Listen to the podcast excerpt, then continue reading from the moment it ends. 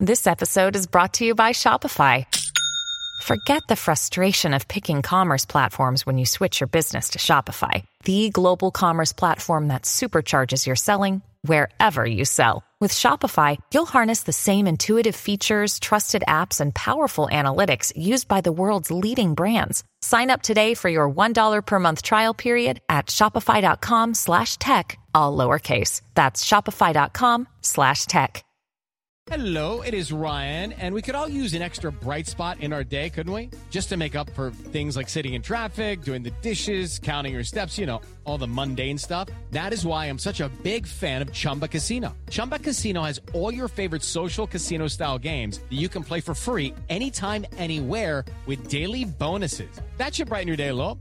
Actually, a lot. So sign up now at chumba casino dot com. That's chumba casino dot com. No purchase necessary. V G W. Void where prohibited by law. See terms and conditions. eighteen plus.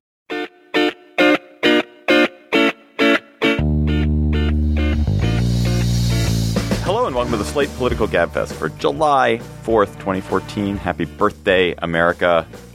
It's the You're a Facebook Lab Rat edition. I'm David Plotz, the editor of Slate. I'm here in Washington, D C. Today, we'll talk about the Supreme Court's Hobby Lobby decision, which delivers a smashing victory for conservatives. Is this a disaster for reproductive rights, for Obamacare? Or is this a reasonable decision that, that accommodates religion in a useful way? Then the preposterous, maddening, poisonous politics of immigration. In my view, we will discuss this. Immigration is a symbol for all that is wrong and wicked in Washington these days. And then Facebook is conducting lots of devious little scientific experiments on you. They didn't tell you, but they're doing it. Should you care? Slate's chief political correspondent John Dickerson joins me in the very fetid and sweaty, or soon-to-be very fetid and sweaty, Slate D C studio. Hello, John. Hello, David. Yeah, it's gonna. It's been pretty fetid and sweaty outside, too, so we the entire city. We mirror the outside. We are yeah, outside right. Inside, so it will be disgusting in here shortly. And then Emily Bazelon. It's not fetid and sweaty here. It's yeah. really nice. It's in Why Amsterdam. Are you there? Why are you in Amsterdam? Are you wearing orange, first of all? Are you uh, rooting no for... No orange, although there has been much World Cup festivity that I have passed on by because I don't want to pretend I know what I'm talking about. Though I heard that the U S lost. That's your best. That's what you've got. Really? You, you that reached Go you. to that, hell. That, Go to hell. That, that, that made it uh, made it over to where you were. Transnational, citizen of no country. You're like, "Oh, I'm a cosmopolite. I don't care where I am. I'm in Amsterdam today. I don't care about the U S" Oh, it's just the international world. We're all living together in harmony. I wonder why we have to root for the U S. Isn't there something good about having a sport that the U S is not so great at and other countries get to take the lead? Isn't that like one of the attractions of soccer? Yeah, so isn't it fun to root for the U S because we're not the overdog and it's a chance for us to really shine in a in a sport where we're not expected to do well, and so you should, you should root for the U S. The our one of our colleagues, I will not name him, but his wife Uh, has been rooting against the U S in every game, which I think is just – it's just simply wrong. Like there's no excuse. I considered that, but my children got so mad at me I had to just throw that idea out the window. Why would you even consider that?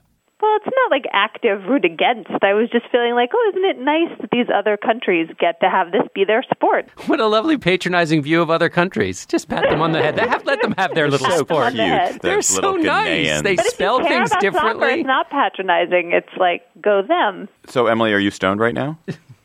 No, based I thought on about the that, previous but conversation, I had a second glass of wine at dinner, and now I think maybe going back out to what I have discovered are called coffee shops.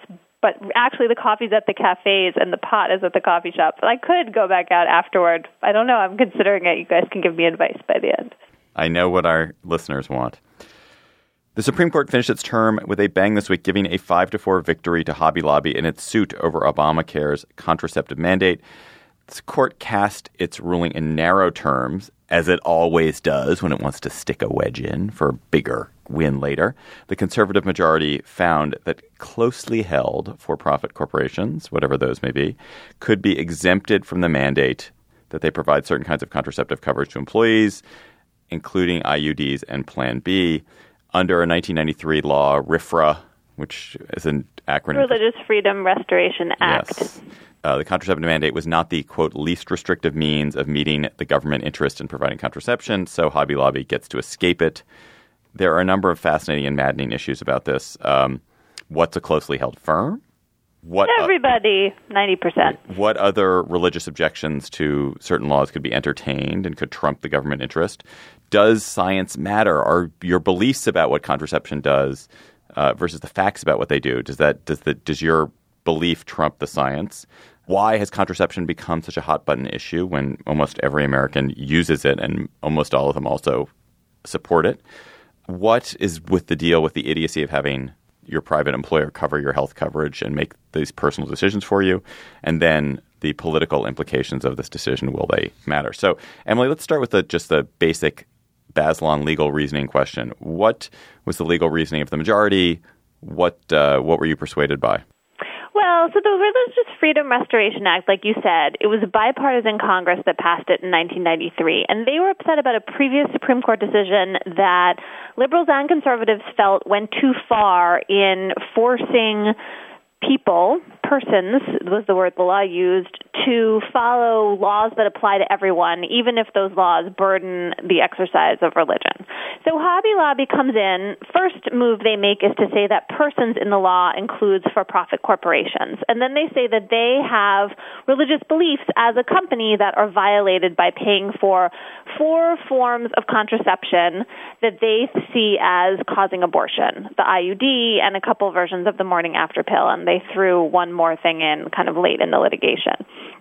So the f- first question is, is Hobby Lobby, in fact, entitled to any protection at all under this law? And in previous cases, the, the Supreme Court had never ruled that a for-profit corporation was what Congress intended to protect when they passed this Religious Freedom Act.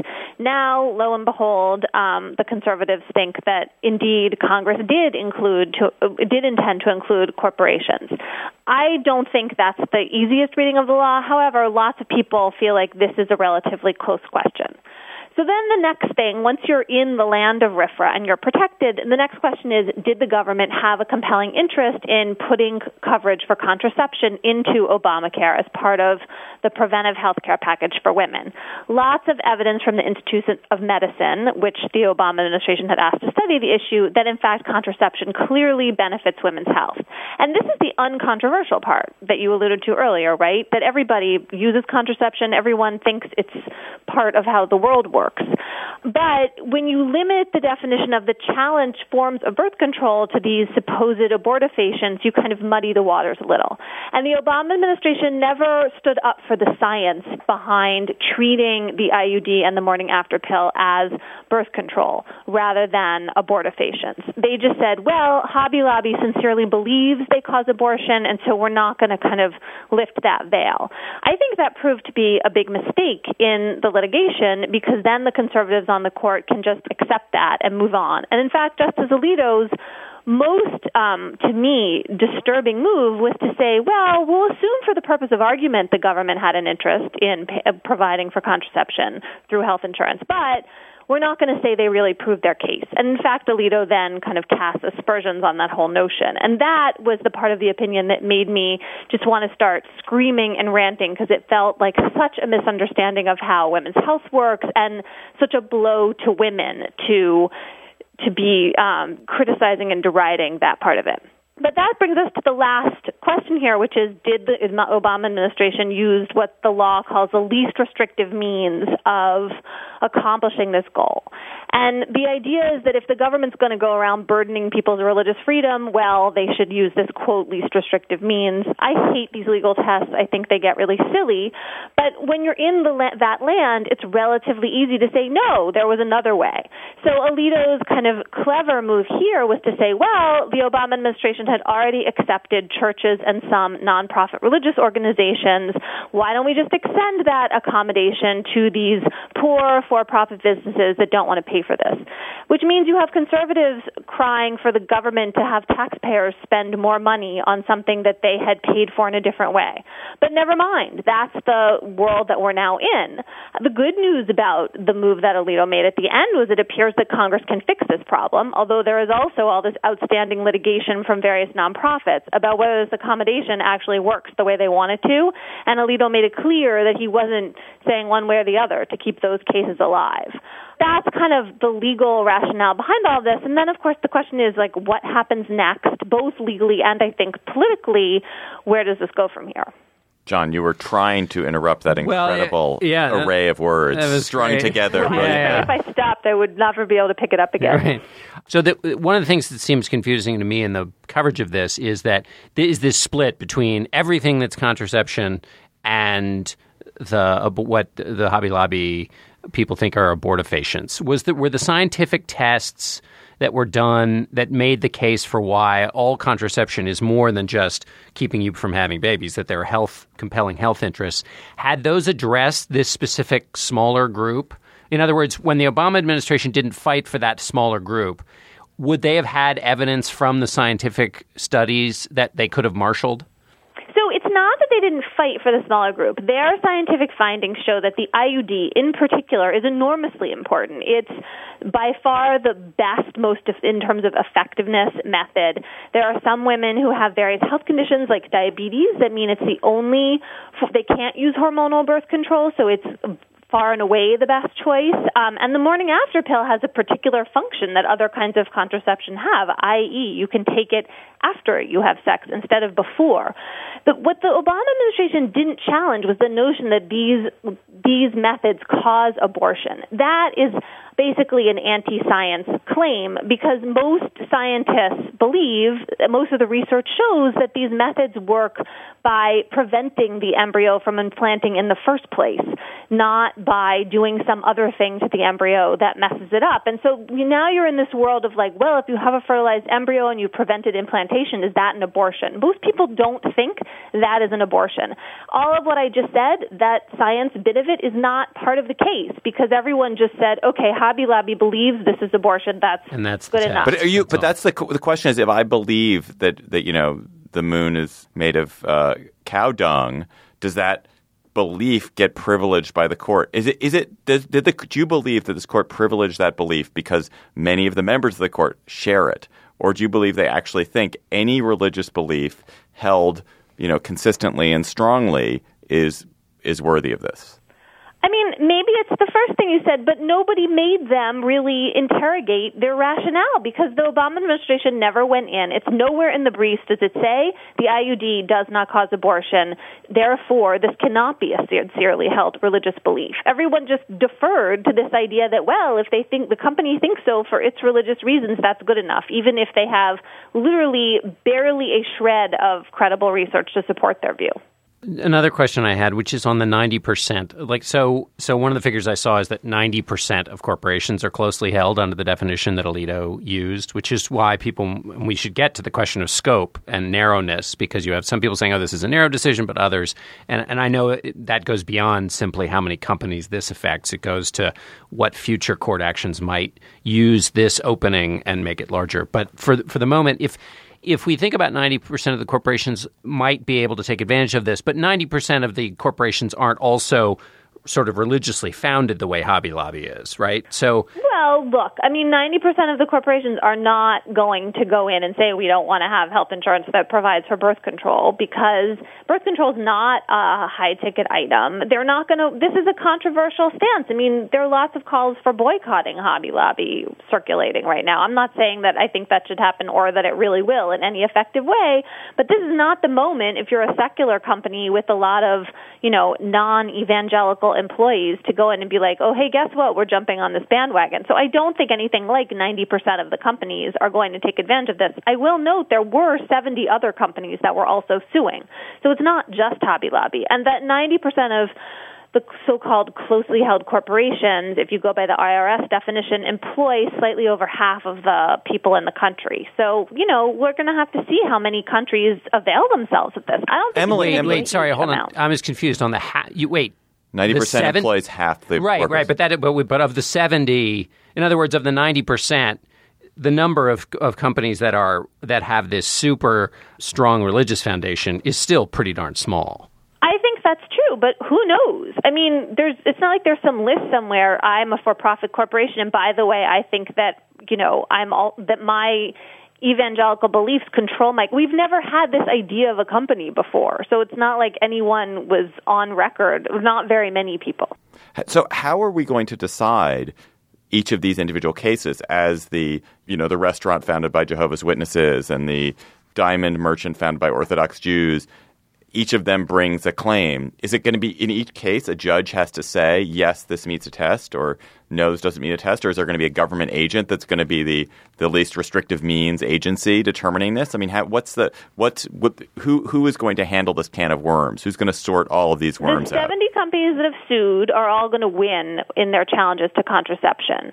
So all those cases are going to go to district courts, and the district courts are going to sit. But don't they have to check to see whether? Don't they have to check challenging the contraception mandate? Don't they have to check to see whether these companies can claim a sincerely held religious belief? Doesn't someone have to investigate that? Yeah, but that's going to be really hard to disprove because there's no precedent now for actually like lifting the veil and going in. And in fact, there's a lot of language saying, "Oh no, we don't do that. We don't go in and check to see if your religious belief is sincerely held." So they're going to all win. All you have to do is claim it. The question is, what's going to happen to the company that wants to try to not pay for some other aspect of health coverage? And this was an important narrowing aspect of the decision. They said really clearly, you can just feel this came from Justice Kennedy if you ask me, but the, the majority opinion by Alito says, we are not saying that anyone can raise a religious freedom claim to not pay for vaccinations or not pay for, pay for blood transfusions.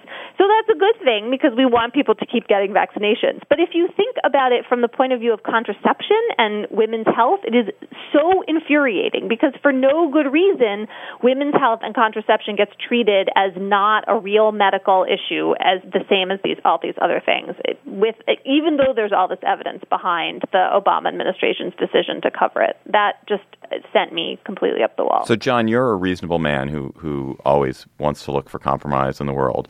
The original issue here, there's the, the Obama administration made an original accommodation for uh, religious entities to allow them to get around this contraceptive coverage. First of all, was that accommodation a, a mistake? Should they not have made it? Second of all, once they've made that accommodation, do you think that Hobby Lobby is a natural and indeed reasonable kind of outcome? That this is a way of, of dealing with some, some people's very strong beliefs, that, that America has a historic tradition of allowing yeah. people to, to practice their religion as broadly as possible, and that this is a, a way to reach that. Right. So there, there is an accommodation that we've given throughout our history. R F R A was itself an attempt to rebalance that accommodation. After the Emily, wasn't it the peyote law that R F R A was supposed to be? So peyote use. It was, Indi- it was, peyote right. it was use. Indians getting prosecuted for using peyote as part of a ritual. Actually, they weren't getting prosecuted. There was a guy who w- couldn't receive Social Security benefits, and he lost his case. That was what Congress was trying to rectify. So we have this push and pull. And going back to the original Affordable Care Act, I think you have two possibilities. One, that the president and those who wrote it believe there should be this accommodation, who believe that, that you should carve out a place in the law for very small and specific cases where people who have uh, closely held religious views, where in whatever way their views weren't being trampled on. Uh, I think that's as a matter of belief. I think secondarily, it also was a huge red flag in terms of it could have been a huge political fight. So you try and carve out the accommodation to get the bill passed, saying, look, we're not doing anything with this bill that tramples on this uh, on these existing sets of beliefs. And there were all kinds of ways in which the, the bill tried to we- sort of wend its way through the minefields. And this is just one of the ones it was trying to wend its way through. Had they not made that accommodation, we still would have been in the courts. I mean, Hobby Lobby wasn't going to like say... I mean, they were still going to do this, and the court was likely going to make its decision the way it did. I'm not sure that – I mean, they may, they would have had a different rationale in Alito's – Alito wouldn't have been able to refer to the accommodation in the original legislation, but he would have referred to something else. I think one of the most interesting things here that somebody should take a long look at is the way in which the Affordable Care Act basically changed women's reproductive rights on both the positive and the negative scale. So on the one hand, you have all kinds of women who now have, have uh, access to contraception. On the other hand, you have all of these legislatures that were brought in. There were nine fully Republican legislatures before the twenty ten election. There were twenty-one after it. A lot of those legislatures were brought into power because of the big backlash against the Affordable Care Act. Those twenty-one legislatures then imposed lots of restrictions on women's reprodu- reproductive rights, both specifically with respect to the Affordable Care Act, but then all kinds of other things. Um, abortion. And all kinds of, uh, mainly abortion. And, and so, birth funding for family planning, too. Precisely. And so had all those, those legislators not been voted into office, Congress as a backlash to the Affordable Care Act, how would the legislation have been different? How would the effect on abortion and the whole range of women's reproductive decisions have been different? And I think it would be a, interesting to go through that whole that whole math equation, because there's been a huge change in the way that pro-choice efforts have been, I mean, sorry, pro-life efforts have worked at the state level because of the wave of, of uh, victories right. in twenty ten that were all a part of the backlash to well, the Affordable Care Act. Well, that's really interesting. I mean, I would say the quick and dirty math is thirty million women already have access to contraception being paid for who didn't. They're expecting up to forty-three million, I think. And yet you have abortion clinics closing throughout the South as well as other parts of the country. And the real question of whether people just are going to lose any kind of viable access. So that's the balance. I mean, and then I guess, so John, you think you can we can just completely blame those or attribute those Republican state house victories to backlash against Obamacare and nothing else? Well, I think it was a huge driver. I think um, clearly, though, pro-life forces were trying to work through the state houses, for, and you know this better than anyone, long before twenty ten. So, in other words, their strategy was to work through the state houses, and and I haven't done the math, so I could you could go down and see how many state houses would, would you – I mean, that was a wave election, and the wave was created by but, the Affordable Care Act. But so. Don't you guys think – and I'm not sure we'll see it in twenty fourteen, but when this discussion around reproductive rights and choices is framed around abortion, it tends to – conservatives tend to benefit. When it's framed around contraception and particularly the sexual behavior of women, it liberals it, benefit, it liberals benefit yeah. because it is, there's just something deplorable and, and a little – a little sick and pervy about the way some of these opponents of, of extending contraceptive health talk about women's sexual behavior. Wow. And and we've seen, I mean, there's, and you know these numbers better, John, but like single women are now fifty-six million.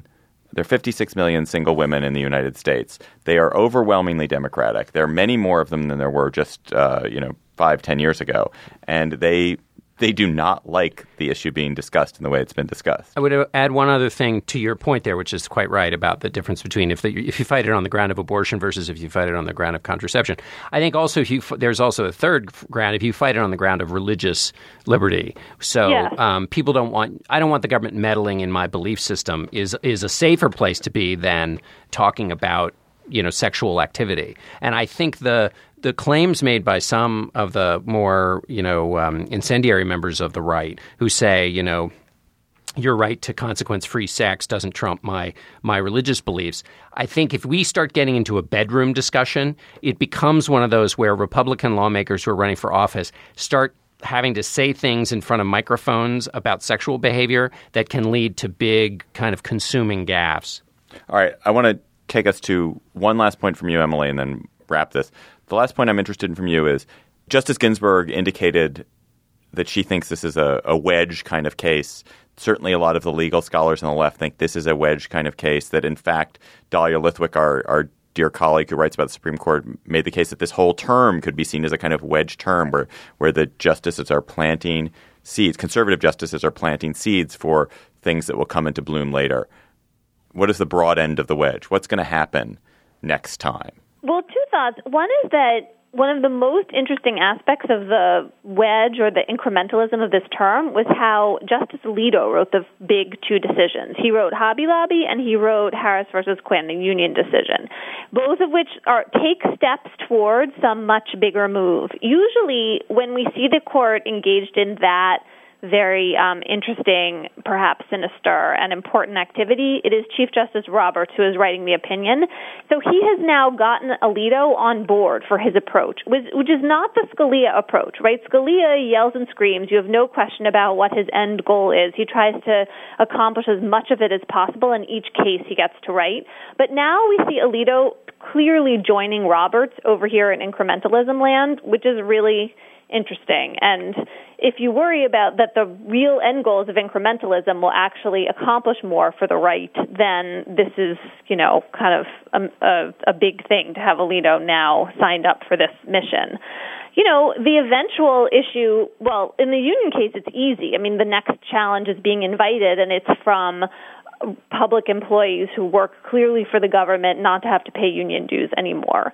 And then Hobby Lobby sets up a couple of things. Uh, it sets up potentially one of these businesses that, like the New Mexico photographers, that doesn't want to provide service to gay people. Because if you have businesses protected by religious freedom, as Congress has defined it, then you're setting up the idea that businesses have the right to refuse to serve for religious reasons, which is, we've never gone there in American law, right? You know, even during the civil rights era, no one ever said, oh, these businesses have a constitutional or a statutory right not to serve. So that's really interesting. And then the second bigger, well, not bigger, the second other question is the next abortion case, the next case in which you're talking about women's health, and will this connect up to that in some way? That's, it's less clear of a connection to me, but it's, that certainly is looming out there pretty soon. All right. I'm, I just have to finish, because I have to finish every discussion of this topic with the same point, because it cannot be said too many times. Do you know what the point I'm going to make is? Why don't we have single, single payer? payer? Why not? Why don't we? It's oh. not even single payer. I've given up on that. Yeah. It's like, why is your employer yeah. the medium by which you ex- receive your health care? It is lunacy. No one else does it. No one else in the world does it. It makes no sense. It causes all kinds of complexity. That's totally stupid. It, it's just. Ridiculous. Though, as, as Ezra Klein points out, and I know you weren't talking about single payer, but it, this for some people have, and some people said this is why there should be single payer. He said, you know, the problem with single payer, if you ever got it through, is that then you have, when single payer is controlled by Republicans, then in this case you have thirty million who might be getting contraception coverage. If it were single payer under Republicans, that would go back down to zero. So the question, so yeah, and the single payer, they wouldn't, you would never get the federal government single payer to pay for abortions, right? That would be yeah. difficult. But still, like, the employers covering things, it's insane. That is all.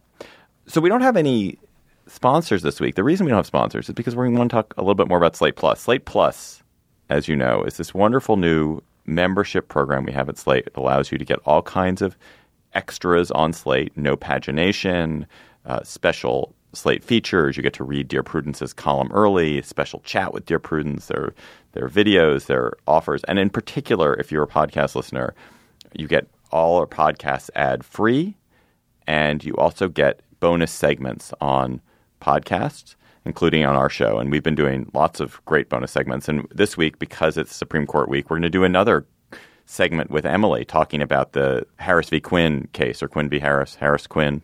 Quinn Harris, Harris v. Quinn, Harris v. Quinn uh, labor union case. And so we're going to talk about that, uh, that we didn't have time to put that in the main show, but it was a chance to put it and have a substantive discussion with Emily, and who there is no better thing in the world, if you're a GabFest listener, than Emily Bazelon opining on, a, on the latest Supreme Court decision. So you can get uh, Slate Plus free for two weeks. So you can listen to this, that special segment for free. And you can also sign up uh, for an annual membership and get an extra discount if you use my special discount code. So you can go to slate.com slash gabfestplus, or you can email me, david.plotz at slate.com, and get the best deal on Slate Plus. So please sign up. Immigration, what a mess. A year ago, a bipartisan Senate majority passed an immigration reform bill that would have offered a long but genuine path to citizenship for the many millions of undocumented immigrants who live here. It would have beefed up border security, increased visas for highly skilled workers that we want to come. It would done, it would have done lots of things that most reasonable people believe need to be done for immigration, and that almost every single person believes would help the economy significantly. The Republican House has sat on the bill for a year. This week, John Boehner apparently told the president in a private conversation that there would not be a vote on this bill as part of John Boehner's campaign, as part of the Republicans' campaign to grind Washington to a complete halt. The president has responded with a promise of executive action on this uh, action that would make it easier to inc- to uh, send back a lot of the child migrants. We have a child migrant crisis that's developing that would beef up border security, presumably also continue to protect kids, dream kids, from punishment. John, immigration, it seems to me, has become a symbol for all that's wrong. Here's a policy. Everyone knows the policy needs to be changed. It's in the entire country's interest for the policy to change. There's general consensus in the population about how the policy should change. Yet, the policy will not change. Right. There are all kinds of other things where the will of the people is at odds with the behavior of, of the lawmakers. Um, gun control. Gun control would be one. And then also, from the Republican perspective, the numbers on gun control are quite high in terms of the number of people who want it. But I think in the Affordable Care Act, you would have said the same thing, which is that, that when you polled it at the time it was passing, the country was opposed to it. Uh, now, some were opposed to it because they thought it went too far, some because it hadn't gone far enough. But if you use public opinion as the as the metric. That was true with the Affordable Care Act, too. I think what's interesting about immigration— Different case, but people were not opposed to the goals of the Affordable Care Act. If you if you tell them what the goals were, people are not— Right, but that people support matter. The goals of immigration. Yeah, but that reform. doesn't. The problem is that what happens is when you combine it into a bill that it falls apart. You can get people to buy into a bill, even lots of conservatives to buy into a bill that gives legal status, but only if it has certain border provisions. And so you can get, if you ask people about le- legal status, you can get a big number of lawmakers. It's just when you attach it to border provisions that certain d- ones don't think are strong enough, then the bill falls apart. But I think what, I guess what, what I was trying to say earlier is the point of immigration is that you do, you, you do have more progress on it and you have more forces engaged in it than on almost anything else. So when we talk about the failure of a big grand budget deal, there's not a whole lot of support in Republican ranks for, say, tax increases, and there's none for marginal tax increases. But here you had thirteen senators vote for it last, Republican senators vote for it last summer. It was what you would, ex- what what we sort of expect when we think about legislation. You got Democrats and Republicans to vote for something, and then it moved, it moved through to the next body. And you have... And there it died, right. A long, slow, cold death. And there it died. Now, the thing, and, and it died there basically because Republicans don't want to have a big fight about immigration with themselves in a year when they think they're going to retake the Senate. That's the main reason, at least as reported to me by Republican senators and congressmen. John Boehner said it was because they don't trust the president that they didn't do it. And that's true. They don't trust the president, and they don't.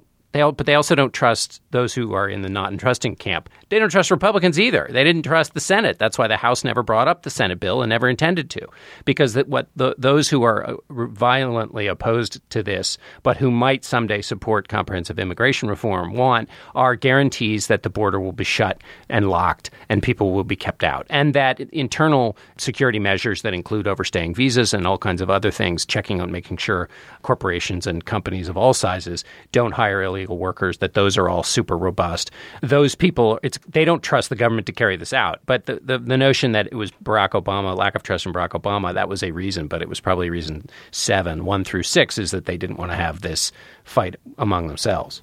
And it's also that fundamentally they don't think the numbers make sense, that they don't give a damn about the numbers, that they don't well, have they, they don't have – yeah, well, in individual House districts, which is where this gets decided, there is not a strong incentive for no. most House Republicans to support immigration reform. It doesn't win them any votes that they see in the near term. Well, it's, it's and it doesn't cost them anything to do this. And so there's the, the the local disincentive is very profound.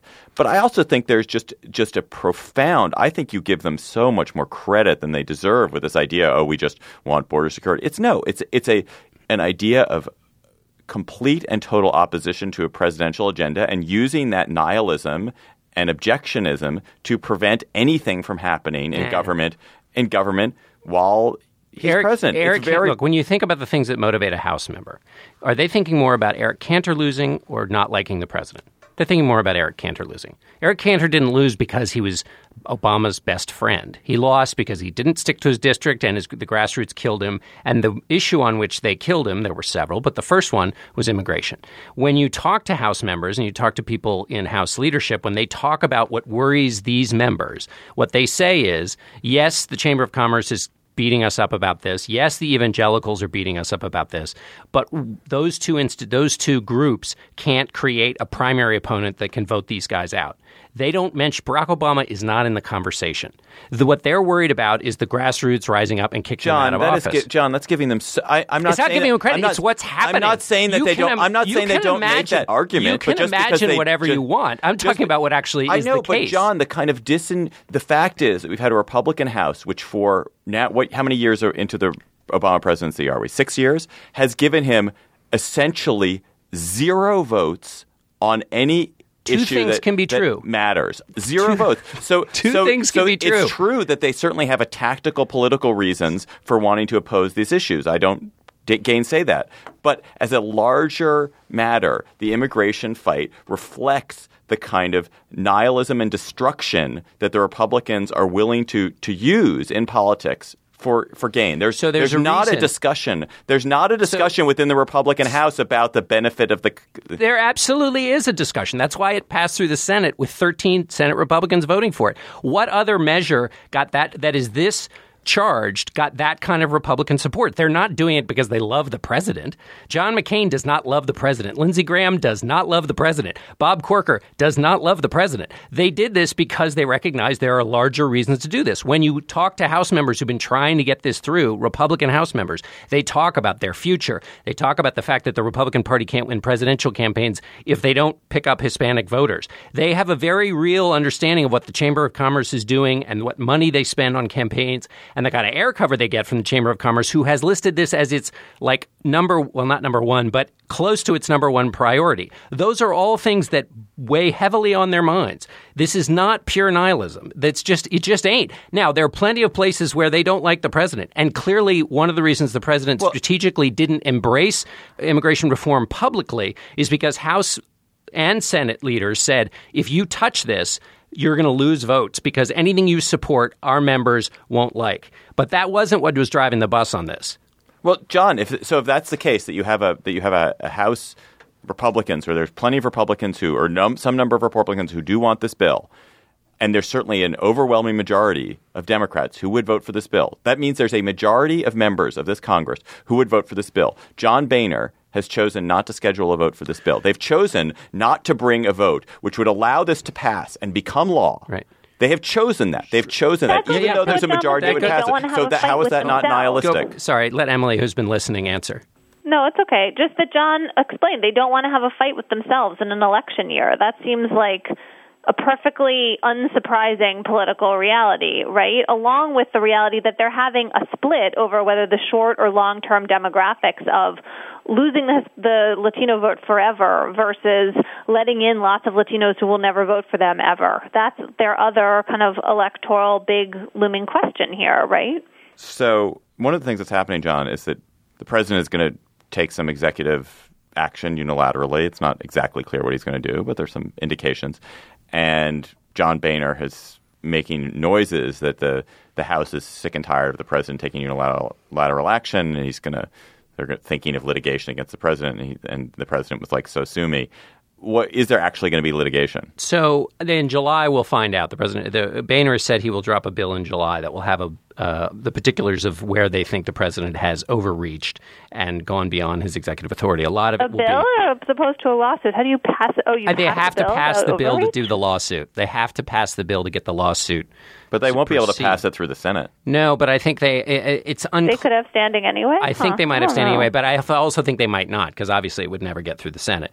This is largely a stunt, though it, the, though the belief is closely held, which is they think the president on, you know, basically exempting portions of the Affordable Care Act has overstepped his bounds, that you can't just change legislation willy-nilly that's been passed. Uh, so we'll see what he actually, what they actually try to argue, because we don't have a lawsuit in front of us.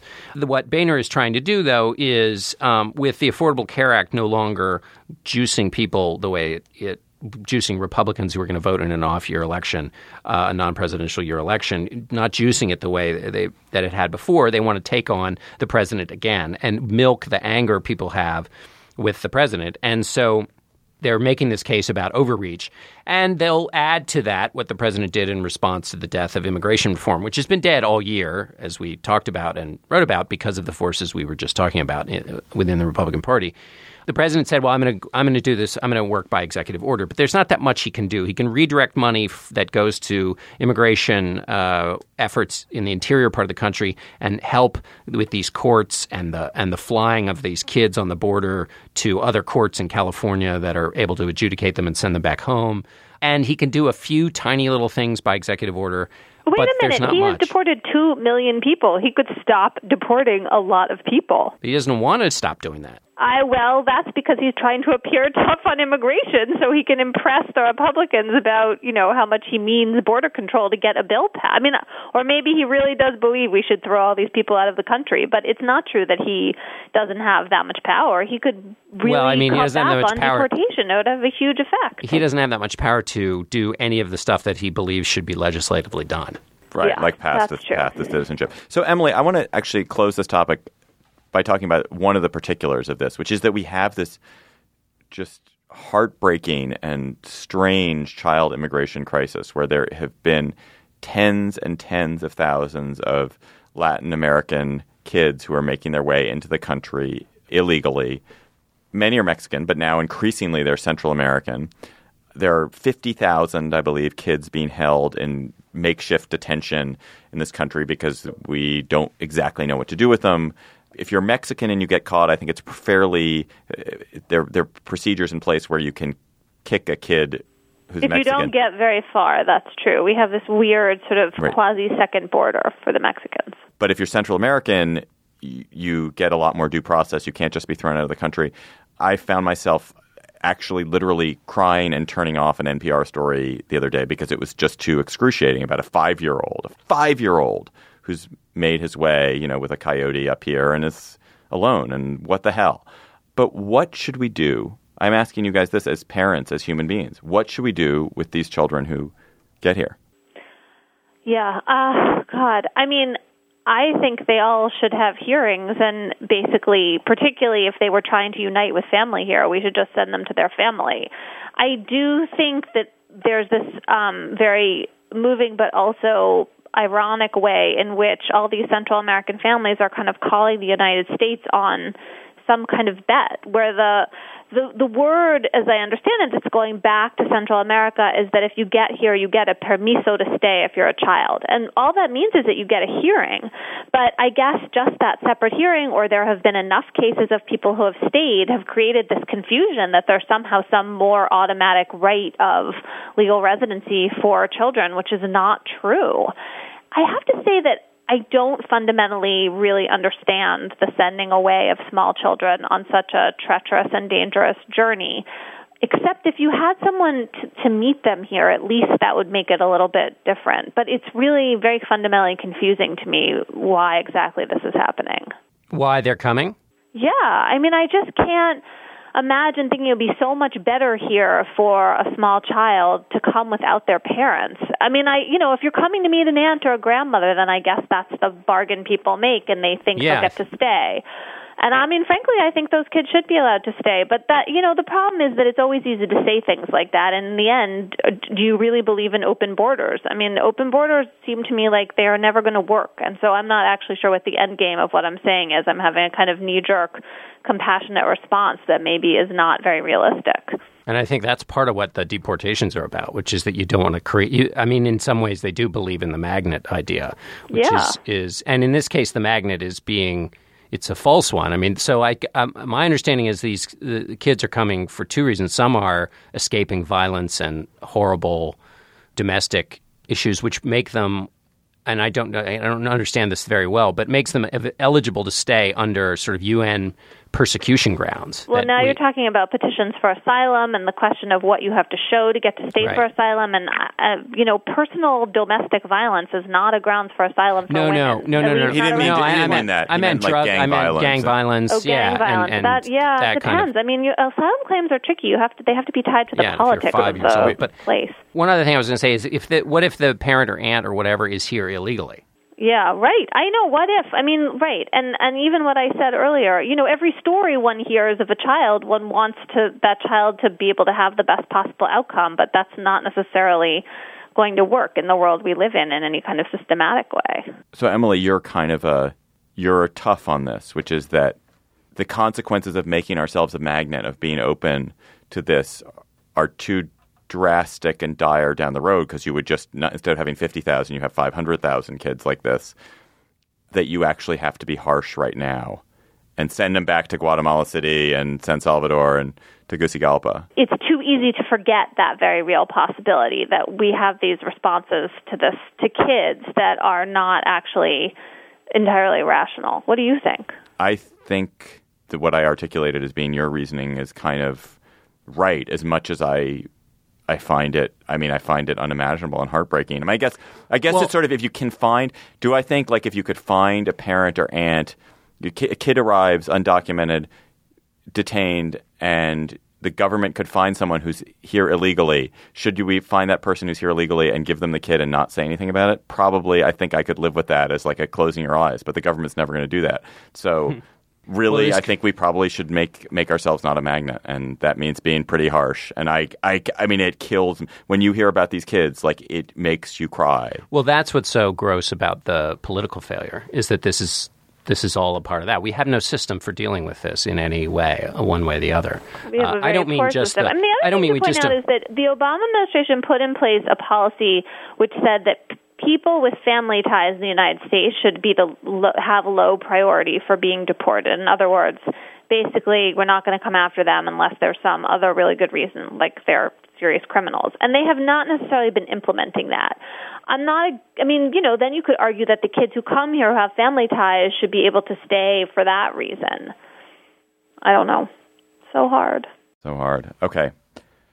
Let's move on to our next topic. It's much easier. It's a lot easier.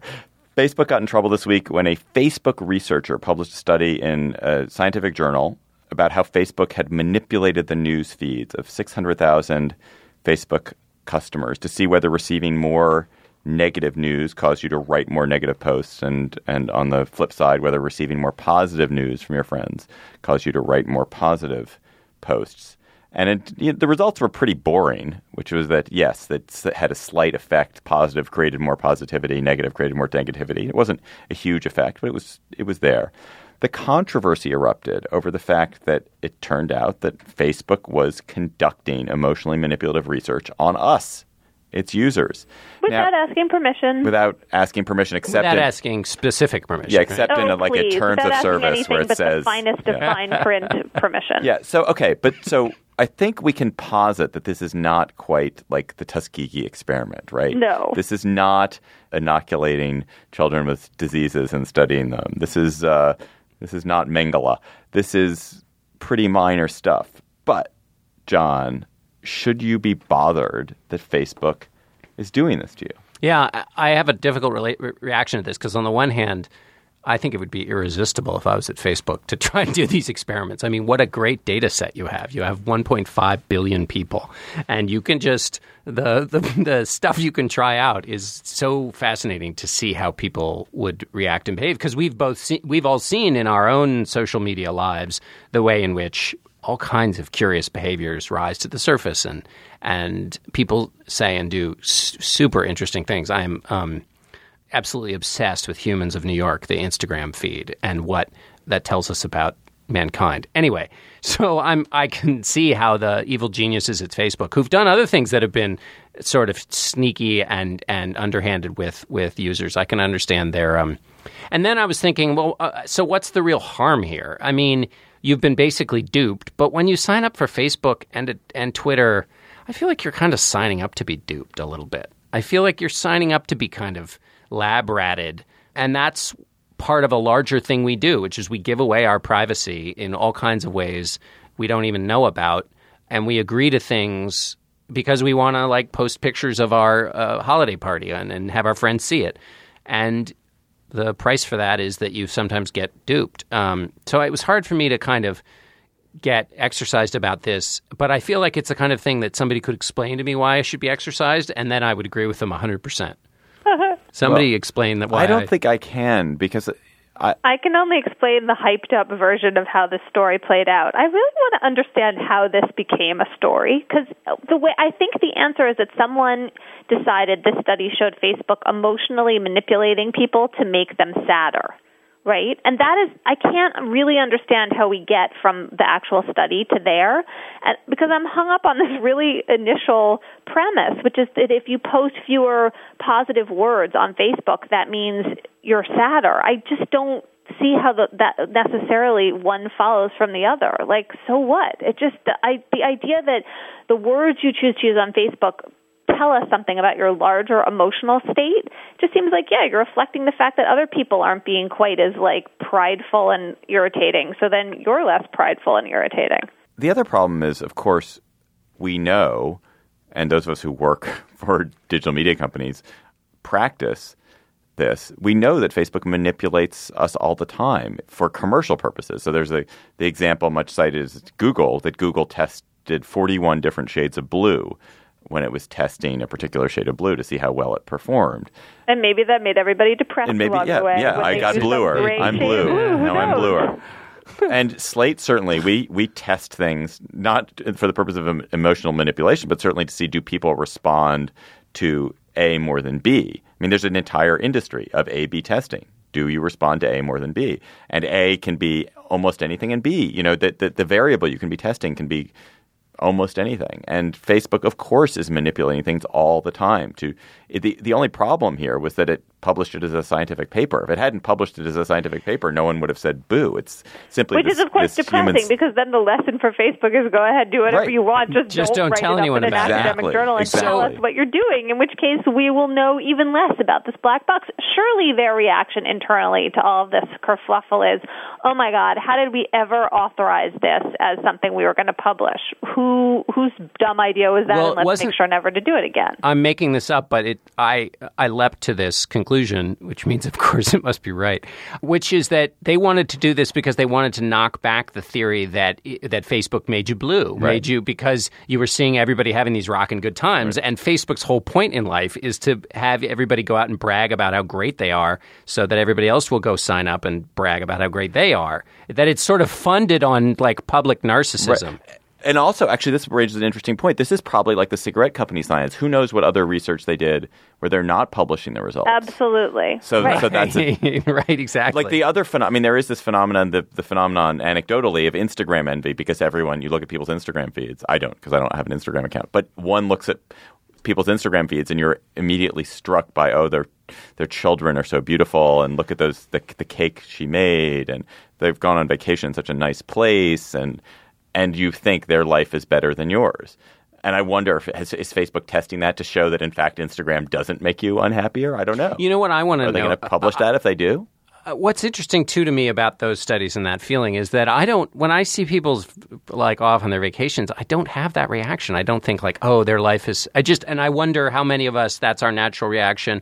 One thing that struck me about Instagram is – and it would be great if somebody would chart this, but the number of – like the selfie is a thing, we all know about that. But I always thought the selfie was like a pretty rare thing people did.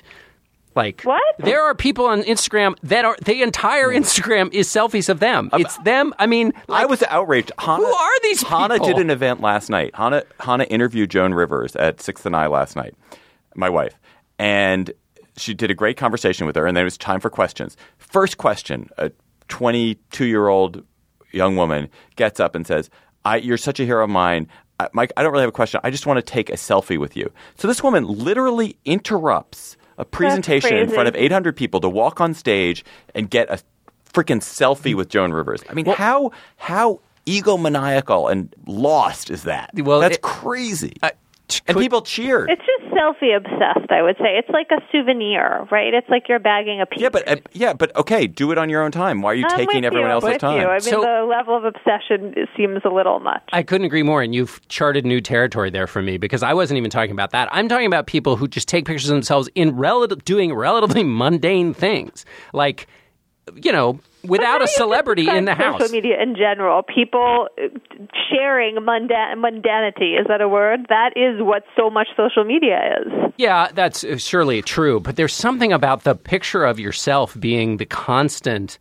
Yes, somebody talking about what they had for lunch, which I've always thought, if it's the Donner Party, you want to know what they had for lunch. But um, there's a chance I'm interested in what somebody has for lunch. The nine thousandth photograph of this person, like on their couch, it just seems to me to be really strange. We've gone totally off topic. Do we any, really I, have. Forget. Clearly, we had some feelings about social media we needted to vent, and Facebook gave us a way to do part that. Of it Thank is that, you, Facebook. Part of it is that I think everyone really hates and distrusts Facebook. So if it turned out that Google had done this, people would have been like, yeah, it's okay. That's a great But point. Everyone hates Facebook. Google, they would have been like, okay, and now where can you track me next? What other piece of data can we give you? But they hate Facebook because this is not the first time this has happened, right? There've been, they've been tweaking the privacy things. They've been, you know, you always feel like they're, it's the used cars salesman experience, which is you feel like you got in the car and then wait. Like, you right. said this was going to work, right. and now it's not working. Yes, absolutely, although I really feel like this was a strange one to have be the straw that broke the camel's back, because as, as we just unpacked, it doesn't actually seem like, if you understand what Facebook normally does, to have been really any difference.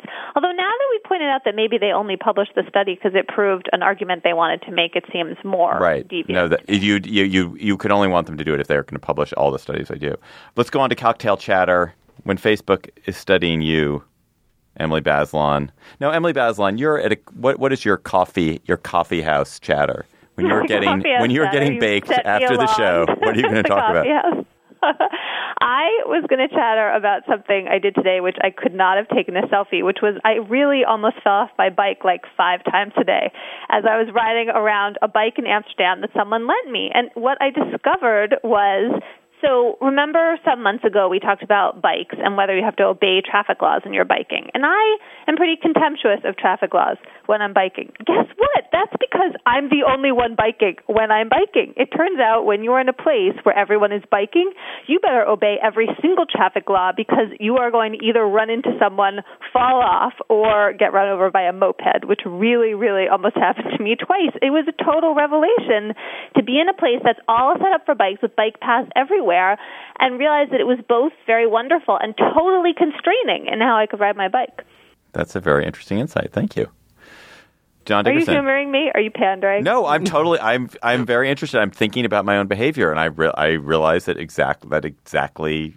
I, I understand exactly where you're coming from, you, and I would like to experience that of living in a. a utopia filled with people biking everywhere. Do you... Also, one more thing. It's really weird when you are biking next to someone and then like you all you have to stop the same traffic light. You keep seeing them, which that never happens to me on my bike. And in a car, you don't think about it. But there they are again, the same dad with his baguette and his daughter. Anyway. Um, you can tell I didn't really get to talk to anyone for several hours today. How... Uh... Oh, my God, it's just gone completely out of my mind. What the question I was going to ask you once I saw the dad with his daughter and uh, this idyllic uh, world you've, you've gone to, I've totally forgotten it. I'm, I wish I'd... John's got it. John, John, oh, John. Here's a question for, da- for both of you. Do you disobey the laws of the road yes. more on the bike than yes. in the car? Oh, my God. Oh, like my God, ten yes. million times yeah. more. Oh, yeah. The thing that John is looking at now scares me. Yeah. It Uh-oh, really scares it? me about this chatter. Well, Just it's, do it. Get it out of the yeah. way. It's got like one hundred boxes on so, it. So, well, there chart. is uh, – It's a. It, I guess it's a chatter about how great Wikipedia is, but it's a. Um, but it's really about a poll that came out this week from Quinnipiac did about ranking presidents. And it's according to this poll, thirty-three percent of voters think that the current president is the worst since nineteen forty-five. And that's a plurality, and so he's – more bad than anyone else. The first thing to know about this, if you've heard about it, is this is a totally meaningless number. This tells us nothing about history or the future or the past or anything. It tells us about today, which is that the president is unpopular. He's more unpopular than he is popular.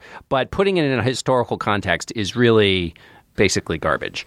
Why? Um, well, because this reflects the fact the president is unpopular right now. If you look at somebody like Truman's the best example, where Truman leaves office is incredibly unpopular. But then over the course of time, history, and remember, this is a poll asking people to put, put presidents in historical context, history is much more favorable to Truman than it than it was at the time. We've we talked about Kennedy, who still come, who comes out very well in this poll in terms of people's public perceptions. But I think Kennedy certainly has gone through a real reevaluation since he was assassinated. And so if you want to think about presidents and their place in history, which I is my favorite thing in the world and what this chatter is ultimately about, taking polls in the real time is silly. And both Truman, who said that the real, you know, the real rendering will be done when I'm dead, and George Bush said the same thing.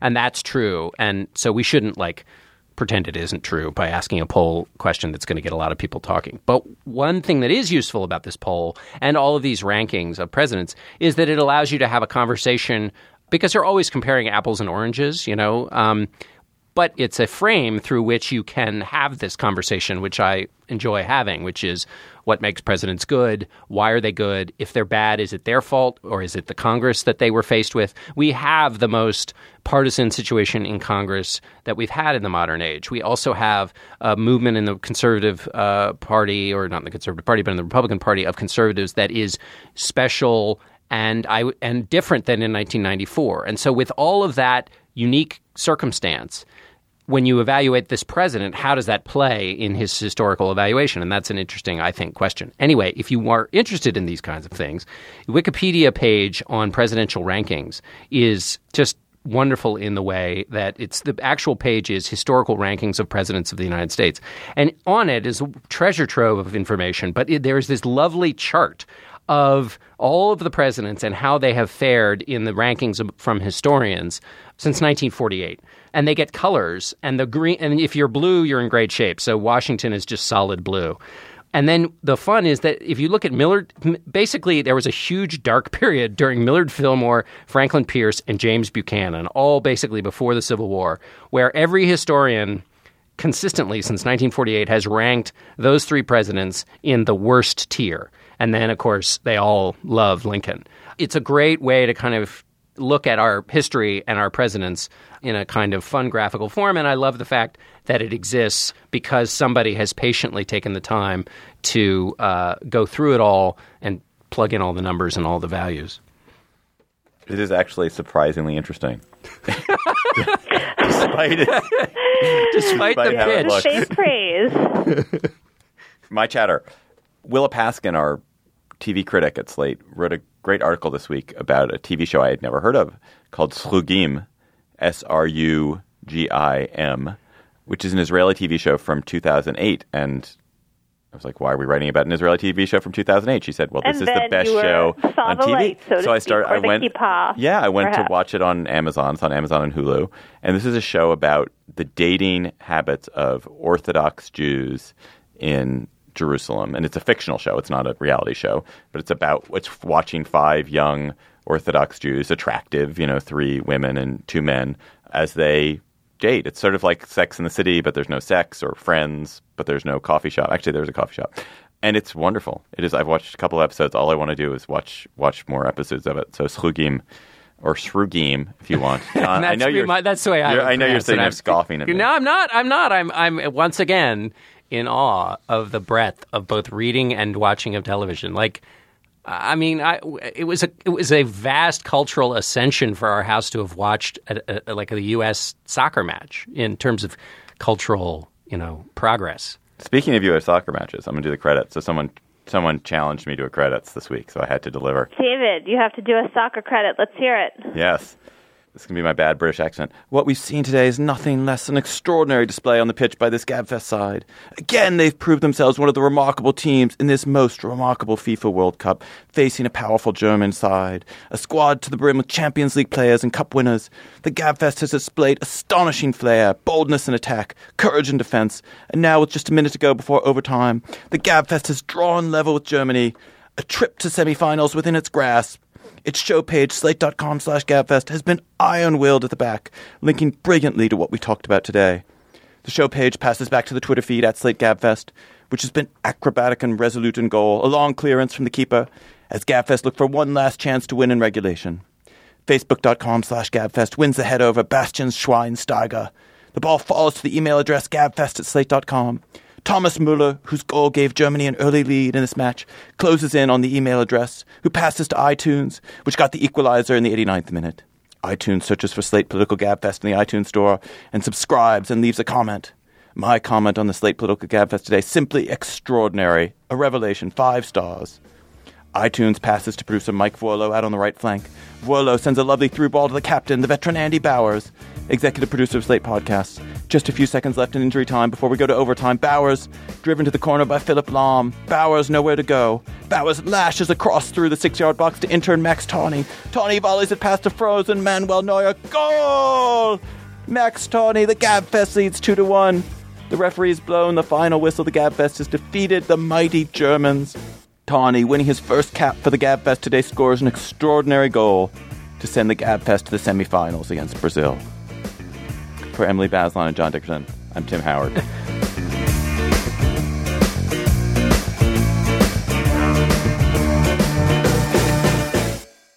It's time for today's Lucky Land horoscope with Victoria Cash.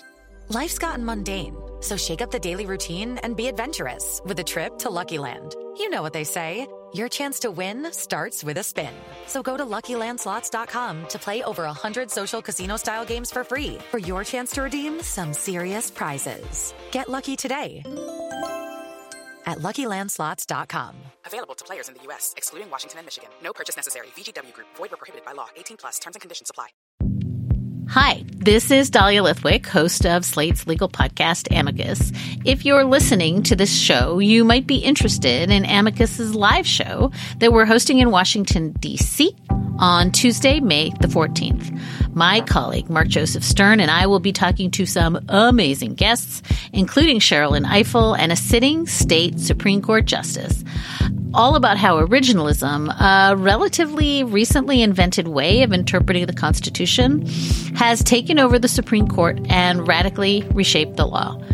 It's been doctrinal rocket fuel for the conservative legal movement and facilitated the rolling back of abortion rights, the expansion of gun rights, and the obliteration of the separation of church and state.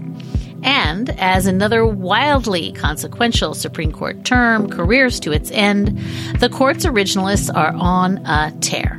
But there's something you can do about it, and we hope you'll join us in D C on May fourteenth to explore the possible pathways out of the current situation. Go to slate dot com slash amicus live for tickets.